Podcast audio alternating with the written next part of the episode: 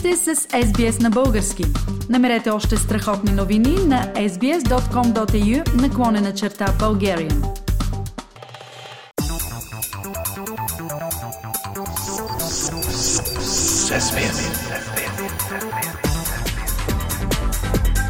Акценти на седмицата.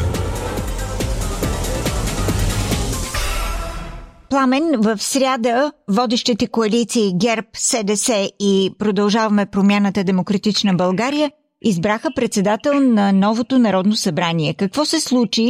Та те започнаха да си сътрудничат. Този избор е силен пробив в отношенията между двете коалиции, Филип. Росен Желясков от ГЕРБ стана парламентарен председател с 125 гласа от двете коалиции – плюс още 11 от е, партия има такъв народ. Това е свеж повей в политиката, след като отначало новия парламент започна както стария, с скандали и неразбирателство. И сякаш щеше да потвърди очакванията или опасенията, че ще просъществува едва няколко месеца, няма да успее да състави правителство и ще стигнем до поредните предсрочни избори, вероятно през юли. И сега тази опция отпада, така ли? Не напълно. Леда, по който ходят е, коалициите е тънък, но поне за сега те стъпват внимателно, без обаче да се плъзгат по повърхността. Потвърждава го факта, че освен за парламентарен председател, те се разбраха и за законодателна програма от 30 основни законопроекта, както и по основни параметри на бюджета, което е най-спешната задача пред новия парламент. Пламен, нека да подреди малко нещата. Доколкото се знае, новия шеф на парламента няма пълен мандат, а само три месеца. За какво всъщност става дума? Става дума за принцип на ротация, който беше договорен. След три месеца, ако парламента доживее до тогава, разбира се, председателя от ГЕРБ ще бъде сменен с председател от Продължаване промяната Демократична България. На теория да се говори за ротационен шеф на парламента е леко несериозно. Но тук в случая ротацията засяга само двете водещи формации. Другите партии няма да се включат в цикъла. Това е по-скоро част от предпазливата форма на сътрудничество между ГЕРБ, СДС и продължаване промяната Демократична България, отколкото същинска парламентарна ротация. Изборът на нов парламентарен председател беше ли обвързан с законодателната програма или тя дойде просто като втора стъпка по пътя на сътрудничеството? Е, нещата бяха свързани и това е логично. Така сътрудничеството не спира в някакъв момент с идеята бе да видим как ще тръгне от тук нататък, а, защото е ясно, че предвидените в програмата проекти не могат да се реализират за седмица или месец. Да не говорим, че някои от тях те първа ще се работят в министерствата. С други думи, имаме платформа за дългосрочно сътрудничество, Фили, което се потвърждава и от постигнатата договореност за бюджета. Дали това сътрудничество ще се реализира до край обаче, т.е. от създаване на правителство, въпросът още е с неясен отговор. Пламен, ще говорим за бъдещето, но да останем още малко при законодателната програма, изработена от коалицията ГЕРБ, СДС и продължаваме промяната Демократична България.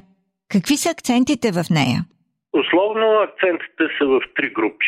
Първата е свързана с реформите нужни за да заработи националния план за възстановяване и устойчивост, по който се чакат много пари от Европейския съюз. Говорим за милиарди евро. А от доста време, включително заради продължаващата трета година политическа криза, България не може да се протегне и да вземе тези готови пари. И все пак, какви закони се включват в тази група? Законите са свързани най-вече с мерки за борба с корупцията, търговското законодателство, с енергийния и водния сектор, с фалити на частни лица, регулации на етажна собственост и още доста неща. Втората група законопроекти са насочени към приемането на България в Шенген и еврозоната. Те са основно в сферата на банките и застраховането.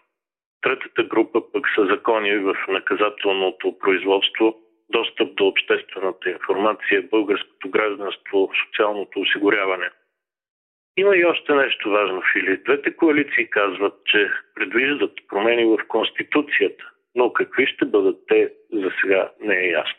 Пламен, а може ли новото сътрудничество между ГЕРБ, СДС и продължаваме промяната Демократична България да продължи в посоката, която всички с нетърпение очакват, а именно съставяне на общо правителство? Вероятно по тази тема ще има повече яснота през другата седмица. За сега са ясни обаче две неща. Първо, поради доскорошните крайно оттегнати отношения и заявките, че няма да сътрудничат една с друга, сега двете водещи коалиции са изправени пред изключително сложна политическа задача. Те трябва да направят управленска коалиция, която обаче да не е коалиция и все пак да управлява. И на всичкото отгоре, тя трябва да бъде диалогична, динамична, стабилна, за да се задържи на власт относително дълго. Поне толкова, че да прекъсне инфлационната политическа спирала, по която българското общество пропада надолу вече трета година. Подобно сътрудничество е ход от висшия политически пилотаж. А дали коалициите ГЕРБ СДС и продължаваме промяната Демократична България са способни да го направят, предстои да видим близките дни. Как мислиш обаче, колко време има реално пред тези коалиции, за да задълбочат сътрудничеството си без много странични поражения? А, това е второто нещо, което за сега се знае със сигурност. Двете коалиции имат нужда от повече време, за да реализират по-добро сътрудничество. Само, че време няма. Срока беше буквално вчера.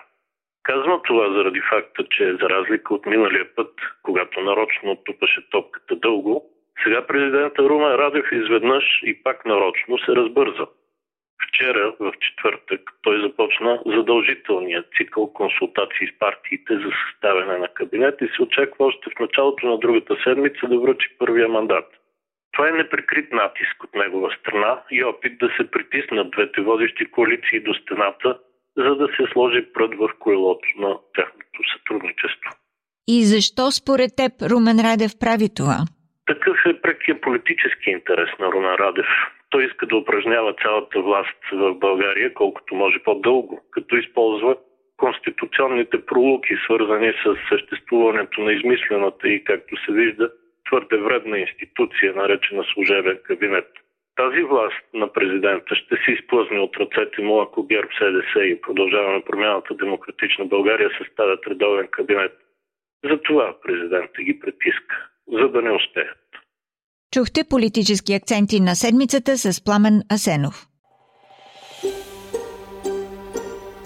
Искате да чуете още истории от нас? Слушайте в Apple Podcast, Google Podcast, Spotify или където и да е.